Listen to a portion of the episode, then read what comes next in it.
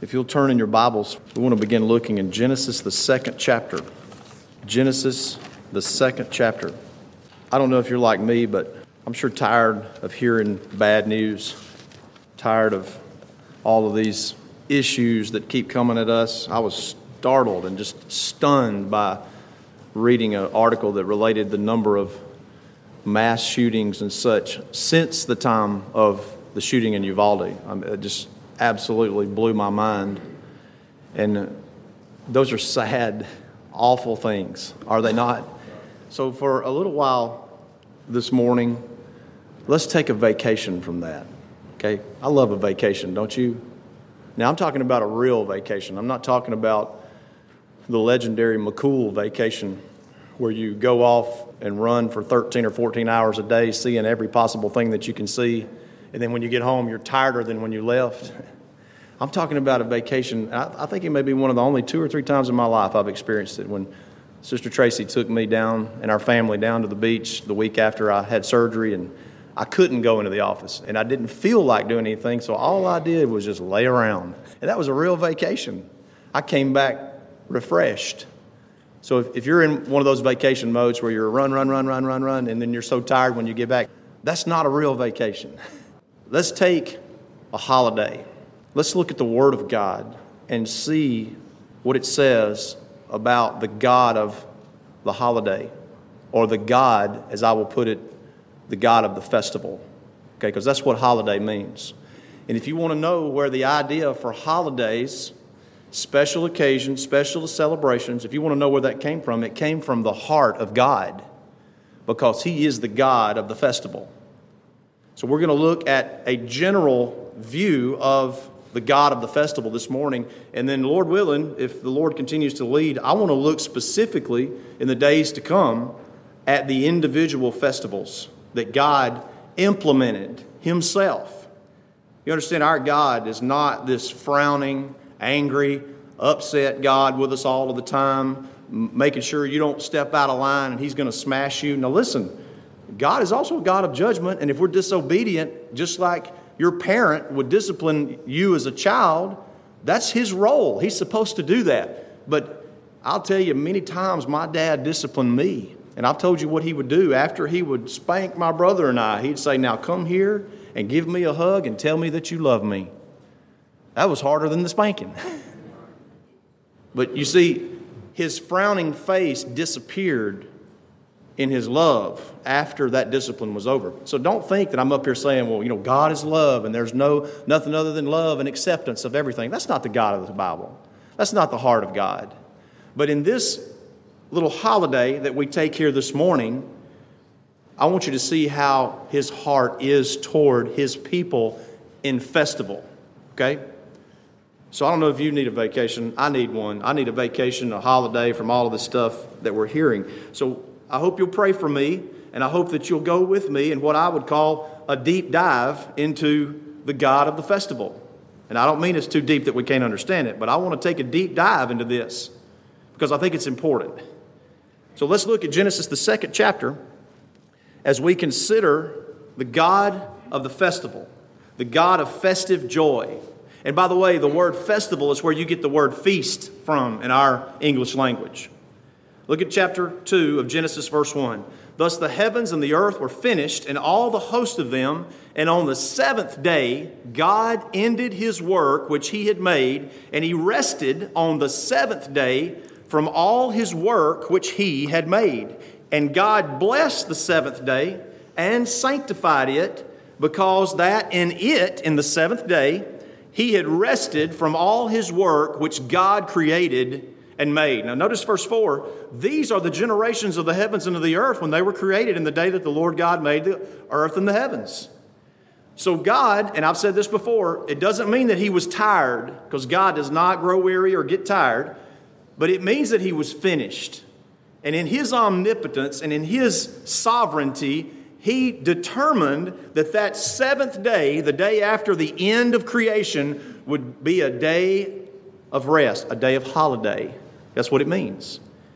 Now, notice how seven recurs there in the scripture. He says, the seventh day, he sanctified the seventh day. Consider the number seven when it comes to the God of the festival. Because our God is a festive God. He desires to celebrate with his people. And he built it into the Jewish calendar. And by the way, I hope you'll see as we conclude here today that we're still doing some of the same things today. So consider the number seven. How many days in a week are there? There's seven. In the Jewish festival calendar, they had a seventh day Sabbath rest. Sabbath means Saturday, okay? First day, I know we all know this. We don't have to go back to one plus one equals two, do we? The first day of the week is Sunday. the last day of the week is Saturday, and it was referred to as the Sabbath. The seventh day Sabbath was a holiday for the people of Israel, okay? Add seven more Sabbaths or Saturdays, and you come to the festival of Pentecost. You go into the seventh month of the year, that's when the Day of Atonement occurred. And then the seventh year was a Sabbath year. The entire year was a Sabbath year. And then seven times seven years was 49, and in the 50th year was the Jubilee. Not only did God build weekly, monthly, yearly celebrations and holidays into his calendar, but he built in an every 50 year incredible celebration. That's like the pinnacle. You know, there might be some people that never lived to see a Jubilee if they died in between. In the Word of God, the Hebrew term for feast, it begins right here in Genesis 2, where he says, that on the seventh day, verse 2, God rested. He ended his work which he had made, and he rested on the seventh day from all his work. And he sanctified the seventh day because that's the day that he rested or ceased from his work. So you'll find that this is the origination of the feast, okay? And prior to it being codified in the days of Moses, Whenever Moses went up on the mountain, this was actually codified, as we say, which means it was put into law, into the Mosaic law. But before that, they were still observing the Sabbath. Now, there's two or three terms in the Word of God that apply to the Sabbath or the feasts, okay? And by the way, the word Sabbath is often used in the Scripture to refer to different feasts that took place, okay? So let's look at Exodus 23 and 14 as we move forward and we consider how the Lord began to implement the feast, all right? Now, already you had the Sabbath of rest, the seventh day when God ceased from his work. That is an automatic in the minds of the people of God. And let me say this too. One of the reasons I feel compelled to speak about this is because I believe that when we see into the scripture about how God was the God of the festival, I believe that when we see that, we are seeing the heart of God. And you're learning something more about how God views the Sabbaths and He views His feasts and He views what you're doing here this very day. It's great to get that perspective. I mean, you might have your thoughts on it. And your thoughts could be way off. I can remember as a child, I'd think, oh man, it's so pretty outside, and I could go play across the farm today. I've got that tree house I'm working on, and I got to go to church. I got to go to this thing that mom and daddy are dragging me to. Surely none of y'all ever felt like little sinful Tim. and now I understand it's not something that I'm supposed to dread, or to, it's a feast of God that we're going to. It's a feast of holy things. It is the continuation of what we're looking at right here that has been perfected in the New Testament. It's been perfected by Christ, you see, who is the Lord of the Sabbath. So as you look at Exodus 23, look at verse 14. I want you to see the different terms that are used in the scripture when it comes to the feasts, okay? Now, I've jumped forward a lot of time here, and obviously this is after or while the children of Israel are being led out of Egypt, several thousand years later from the day that the Lord first implemented the Sabbath feast. But look at the word. These are different Hebrew words that relate to feast in Exodus 23 and verse 14. Exodus 23 and 14. In this particular verse of scripture, it says, Three times thou shalt keep a feast unto me in the year. This is the God of the festival. This is the God of the feast. And the word feast right there, the Hebrew word, the root of that means to dance or to move in a circle or to march in a sacred procession, observe a festival, to be giddy, to be joyous, to reel to and fro. And it's applied exclusively to the big three feasts in the Word of God that God implemented every year, which was Passover, Pentecost, and Feast of the Tabernacles. Passover, Pentecost, and Feast of the Tabernacles. You see, the very definition of the word is an indication of what's supposed to be taking place. You know, they're not supposed to show up with frowns on their faces and, oh goodness, here we got to go through all of this mess again. it was supposed to be a joyous time. Now, another word that's used for feast is the Hebrew word moedim, which means an appointed meeting. And it was applied to all of their festive seasons, all of their festivals, all of their holidays, an appointed time that God had said, this is what I want you to do. One of the guys that I love to read is a fellow named Alfred Edersheim, and he was a he's a Christian. He's long since passed from this life, but he wrote about Jewish tradition and about how they implemented these things. He wrote about history. And this is a quote from Alfred Edersheim, and he says, If we might venture to render the general term moedim, which means just show up for this assembly, if we might render the general term moedim as trystings of Jehovah with his people. The other term is to express the joyousness which is to be the characteristic of the feasts. So listen, I, I thought that word was interesting, the word trystings.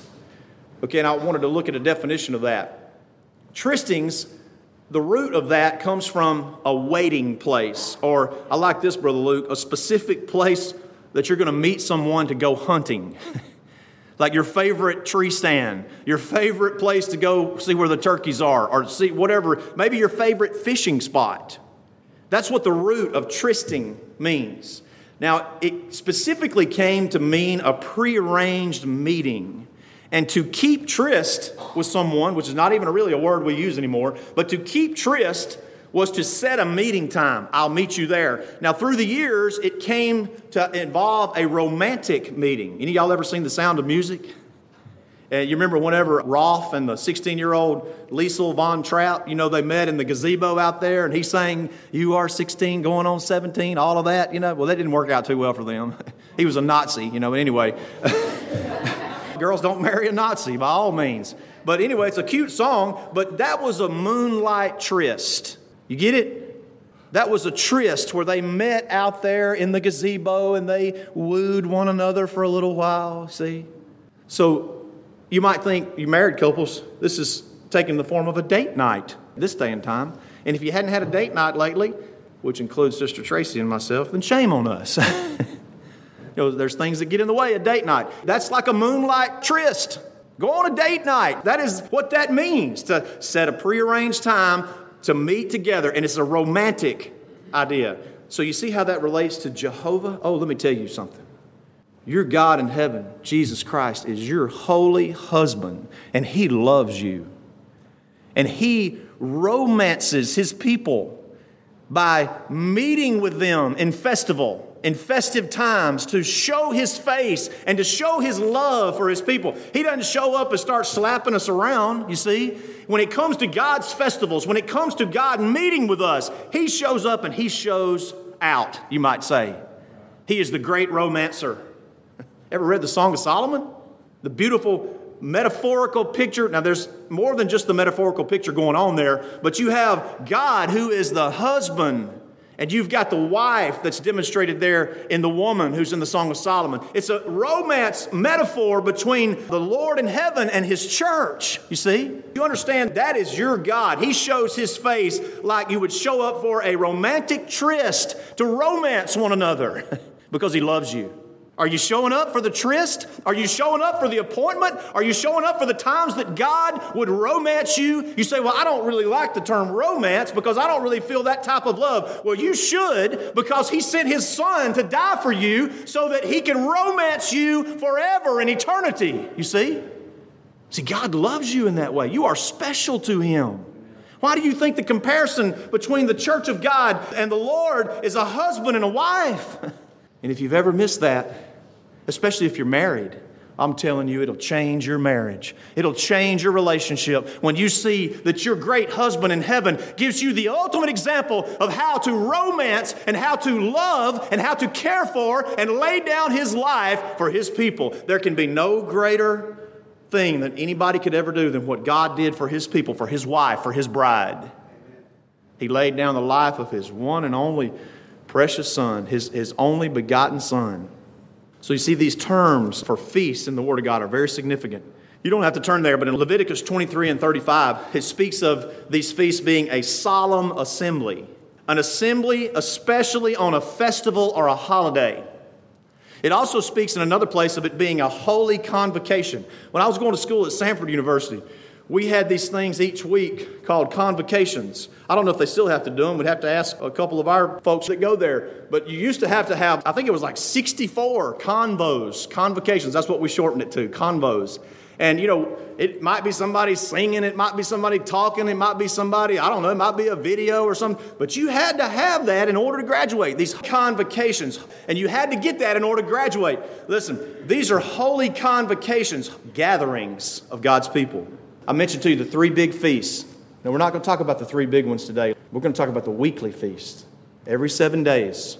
But three times per year, don't forget this, three times per year, all of the male population in the nation of Israel, whether they were deaf, lame, dumb, couldn't speak, no matter the person's condition, they were required by Jehovah to come to Jerusalem and to tryst with him. He was coming to meet with them. So if you were lame, you had to get somebody to carry you. Can you imagine the festive joy that surrounded Jerusalem three times a year at those feasts when you came? And think about the people that didn't make it. and they missed it, you see? Listen, nobody could offer the sacrifice under the Mosaic law but you, the person. You couldn't send a proxy. You couldn't send someone. You ever heard somebody say, Oh, listen, I hated, I missed that get together or whatever. I missed that worship or whatever. You know, but my spirit was there. No, it wasn't. you can't send your spirit there. It's you that must be there three times per year in those great feasts. And then, listen, those three times per year, you had to go to Jerusalem. The Lord said, Where I set my name, come there and sacrifice to me. We'll talk about those, Lord willing. But this weekly festival, you didn't have to travel to Jerusalem, it was just right there at home. It was called the Sabbath. And it started in Genesis 2 when God said, The Sabbath is sanctified, it's a day of rest. Now, as I said, the weekly festival was the Sabbath, and that's what we're going to talk about here. We'll talk about some of the others, Lord willing, another time. Think about the seventh day. Okay, the number seven is a primary cardinal number. And when it comes to spiritual things, seven is representative of an infinite number, like it just keeps going on. That's appropriate for it to apply to God, is it not? It's, it's also applied to the sacred full one, God, God three in one.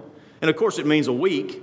And notice back in Genesis 2 that it says that God ended his work. He finished his work. The work just means the ministry or the employment or that which he formed as a result of his labor. Now, we've talked at other times about what kind of labor that was and it was just speak work. You know, you can read a, you can see a picture of that in the book of Proverbs. We talked about that many times. One of my favorite portions of scripture, where it shows God, the Father and the Son, literally like they're playing and just saying, "Watch this, Dad. Look what I'm about to do. I just made the trees. I just made the grass. I just made the animals. I just made the fish." Not necessarily in that order, but you understand, it was just speak work to God. It was joy and laughing. It says there that then I was daily before Him, rejoicing in the habitable parts of the earth. It was just laugh, speak work. They were just laughing it up and having a great time. That's the heart of your God in creation. Now, when you come on down through the years and you find Jesus Christ on the, on the cross, that's the Lord bearing his holy, holy arm, and that was not laugh work. That was hard work because it was saving you from your sins. You see? That was when God rolled up his sleeves and went to work. But in creation, he's having the time of his life. Look what I just did.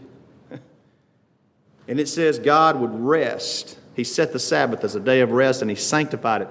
The word rest right there is where we get the word Sabbath from. The Hebrew word is Shabbat.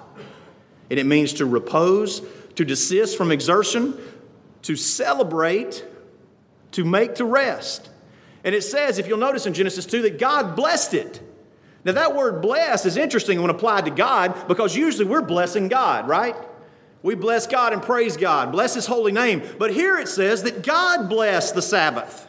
It means to kneel. By implication, it means to bless God as an act of adoration, to congratulate, to praise, to salute. And here, God, He adored or praised the seventh day. That's amazing, isn't it? You don't find a whole lot of that in the Word of God where God is praising something, blessing something like that. Now, He blesses us all the time, and He blesses His own Son in terms of His ministry and so forth, but it's just a little unusual. Usually we're blessing Him. Here, God is blessing the seventh day. And the seventh day of the week, let me tell you, the seventh day, yesterday, Saturday, every Saturday is a testimony to the refulgent splendor of God in creation and that He is on the throne today. People say, well, we just don't really need God. And I just don't really like the way that God set things up. And then go make your own universe. Set up your own day system. You know, it says, by the way, it's a total side note in the book of Daniel, it says that in the last days they would seek to change times and laws. I wouldn't be surprised at all if the Antichrist or the man of sin or the, the world system that's in place at the end of the world, whenever the Lord's about to come back, they might even change the days of the week. so we're going to go to a five day week or a six day week. well, good luck with that when it comes to seasons. You know, God's seven day week is a testimony to his perfection and his glory. There's no way out from that. No way out. Now, it says that he sanctified it, he pronounced it clean, ceremonially. Now, as we move forward into back into the book of Exodus from Genesis, that's a lot of ground to cover. But I want you to see where it started. Your festive God, the God of the festival, set Saturday, every Saturday, as a festival. As a festival. You come forward into Exodus, the 12th chapter, and on a Sabbath day in late March, 1st of April, that's when the first big feast was observed, and it was called the Passover. It was on a Friday night because you remember the Jews, their day is from evening to evening. That's very confusing and hard for me to get that through my head. But the Sabbath begins on the evening of Friday and it goes over to Saturday evening. So many, many years later, you have God leading his people out of Egypt, taking them out on a Friday night at midnight, turns into Saturday, and on a Sabbath day, the first Passover was observed. That's significant. Now, we're going to look at that later. But it's significant to understand how God ties all of these things together to his festive mind. You see? The Sabbath was significant because God ceased his work. The Sabbath is significant because that's the day they came out of Egypt. The Sabbath is significant because that's when redemption came to us. And by the way, the Sabbath was codified in one of the Ten Commandments. Exodus 20 and 8, you know, he says, Remember the Sabbath. Keep it holy. Now, I know some of you are thinking, well, all this to do about Sabbath, Sabbath, Sabbath, Sabbath. And some of you are thinking, why are we meeting on Sunday? If you'll keep coming in the weeks ahead and we talk about this, I will prove and show to you without a doubt, even more than what you have thought in the past about why we meet on Sunday. It's more than just the day of Jesus' resurrection, it's more than that. And it's beautiful. And it has to do with the God of festival. You'll see why we do meet on Sunday, why we don't meet on Saturday anymore. We meet on the first day of the week instead of the last. Now, look with me to Exodus 31. We got to move along with this. Exodus 31, I want to cover this very quickly. Exodus 31 and verse 15. He says, Six days may work be done, but in the seventh is the Sabbath rest, holy to the Lord. Whosoever doeth any work on the Sabbath day, he shall be, surely be put to death. That was pretty major, wasn't it? Wherefore the children of Israel shall keep the Sabbath to observe the Sabbath throughout their generations for a perpetual covenant. Now, notice right there where he says, keep the Sabbath. That is literally saying they will Sabbath the Sabbath. That's what the word where it says, keep the Sabbath to observe it through their generations. They will Sabbath the Sabbath. It is a sign between me and the children of Israel forever. For in six days the Lord made heaven and earth, and on the seventh day he rested and was refreshed. See that? So, what you've got here is the Lord putting this in the Mosaic law. And where he says it'll be a sign, you notice that? A sign is a signal or a flag or a beacon or a monument, an evidence, a mark, a token, a miracle, even. And I'm going to tell you what, the easiest thing that the Israelites could do was go and observe the Sabbath from week to week. It was just kind of like a no brainer. Now, you can translate that over into our day and time. The easiest thing that God's children can do from week to week is observe the New Testament Sabbath, which is the Sunday morning of worship. If you start thinking about worship like God thinks towards worship and the festive mind that God has and the heart that He has for His people to come and romance His people, then you won't necessarily see as many warts and pimples on the person sitting next to you. You get it? You're coming to tryst with Jehovah. Whether I'm up here preaching, Brother Luke's up here preaching, or there's three people here, or there's 150 people here, your focus, it's great to see your friends. It's wonderful. It's great. I love seeing my friends. It makes it even better. But I'm coming to see my God. You see, I'm coming to see Jehovah. I'm coming to see Christ as best that I can. And the best way that He laid out for us to see Him is through the worship in the New Testament. There is nothing that you have more important. There's no excuse that anybody could give. You know, I had somebody get really mad at me one time. I preached a sermon about church attendance. And somebody got really mad at me about that. I can't believe you were preaching to me. Well, I wanted to say, well, yeah, that's what preaching's all about. but, but I looked at him and I said, how can you say I'm preaching to you about church attendance when I don't even know what Sunday you're going to be here? Y'all get that in a minute. How can you say that? You making one out of four Sundays a month or one out of five Sundays? I don't know what Sunday you're going to be here, and I'm not going to change my message just to suit you. Because I'm not coming here to tryst with you, I'm coming here to tryst with Jehovah. You see that?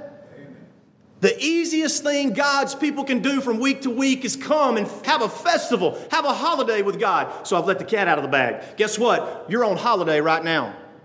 You're on the special event, the special occasion that God designed, your festive God. And His heart towards you is for you to come and worship Him on a week to week basis and come and romance with God. Come and see the love that God has for His people. Come and hear about the covenant of redemption that before the foundation of the world, the Lord had a love for you and He chose you, even though you didn't deserve it. You had no obligation to it. He obligated Himself and obligated His Son so that He would come and worship, that you would come and, and glorify Him for that on a week to week week basis. Isn't that glorious? I like what Brother Luke said a minute ago. You know, if, if that kind of steps on your toes or gets at something that you're dealing with, well, that's just the Lord ministering to you. I didn't plan this sermon for you, I planned it to honor God. You see? To tell you about the heart of God, about our festive God. Let's move along very quickly. So, what happens? What happens on Sabbath? Friday afternoons in the, in the Jewish culture, everything's shut down. Everything took place. Everything was quieted down. Everything was shut down. And they would come for the, they would come for the Sabbath meal. And look, this is legendary. I don't know if it's true or not. I haven't researched it, but they say that the Jews throughout the years, in terms of thinking about the Messiah, that they would set an extra place at the table. I'll put in my little plug for the, the series, The Chosen. You know, there's a scene in there that I just wept my way through whenever uh, the Mary Magdalene set an extra place for the Messiah. And they did that week after week after week, year year after year, century after century, wondering and when that time would come, when the Messiah would actually come to Shabbat, when the Messiah would come to the Sabbath, and he would fulfill all of the messianic prophecies. And in that particular series, which is great, the Messiah does come and sits at that empty place. It's beautiful. You talk about some of the filth that's out there, Brother Luke. That's some good stuff that's out there that you can put in front of your eyes instead of the filth that's out there. So they would shut everything down in the afternoons and they would have a sacred assembly. It might just be in the home. In the temple, far away, the showbread would be renewed, and the drink offering would be renewed, and the sacrifices would be renewed for the Sabbath. But in your home, it was time to celebrate, and it was time to relax, and it was time to take a breath. And in that agricultural society, I know some of you grew up on farms, some of you still live on farms, some of you still do farm work. I tell you, the old farmer needs a break, doesn't he? I, my, I, tell you, my dad, my dad was good about that. He'd take that Sunday break. Yes, he would. And I remember one time, there was one time through the years that dad had some hay that was down. I was a little bitty fella. He had hay that was down, and it was too green, and, uh, and the rain was coming, and he said, I just got to get it up. You know, my ox is in the ditch. Everybody uses that excuse for Sunday, to miss Sunday. You know, my ox is in the ditch. And so dad got that green hay up, and it, but the rain came on Monday. He did that on Sunday, and the hay barn burned down. the green hay caught on fire and burned the hay barn down. Dad said, I'm never doing that again. what a lesson to have to learn. The hay caught on fire.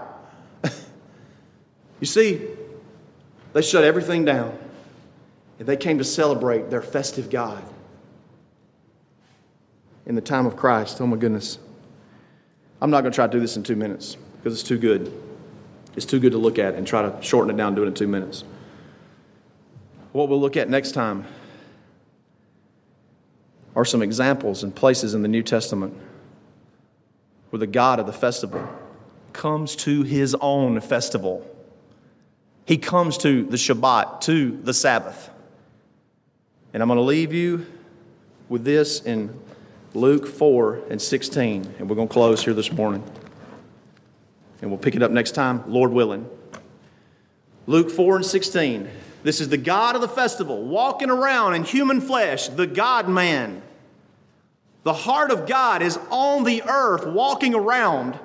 And it says that he came to Nazareth where he had been brought up. And as his custom was, listen to the language, he went into the synagogue on the Sabbath day. This is the weekly Sabbath and he stood up for to read. And there was delivered unto him the book of the prophet Isaiah. And when he had opened the book, he found the place where it was written. Now, this is God himself. This is the God of the festival coming to his festival. And I want you to see what he's doing at his festival. He stands up to read the word of God, and he's reading about himself. He says from Isaiah 61 The Spirit of the Lord is upon me because he hath anointed me to preach the gospel to the poor. He has sent me to heal the brokenhearted, to preach deliverance to the captives, and recovering of sight to the blind, to set liberty them that are bruised, to preach the acceptable year of the Lord. My goodness, what an amazing event this was. When the God of the Sabbath shows up, the Lord of the Sabbath comes to his Sabbath, and he begins to implement his heart to the people of God, to tell them what he's here for. He does that. That's the first message that Christ preached. That's the first time that he stood up in public in terms of delivering a sermon,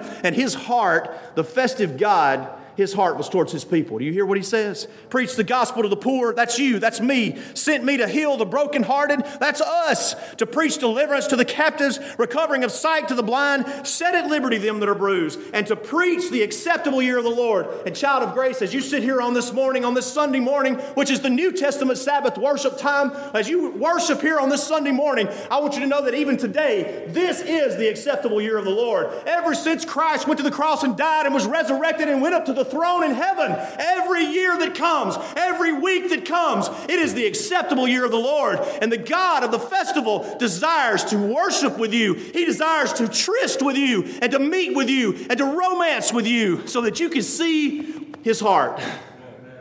Oh, it's beautiful. Now, I've probably done a terrible job of, of conveying that to you. I'm going to tell you what, I feel it in my heart. And I love the God of the festival. So, are you enjoying your holiday? I sure am. I sure am. Lord willing, I hope you see you Wednesday night. We'll have another holiday, midweek holiday. If there ever was a time in the existence of the world that you need a holiday, you need a break, you need a festival, you need a festive occasion, it's now. Let's go forward, continuing to celebrate the God of the festival.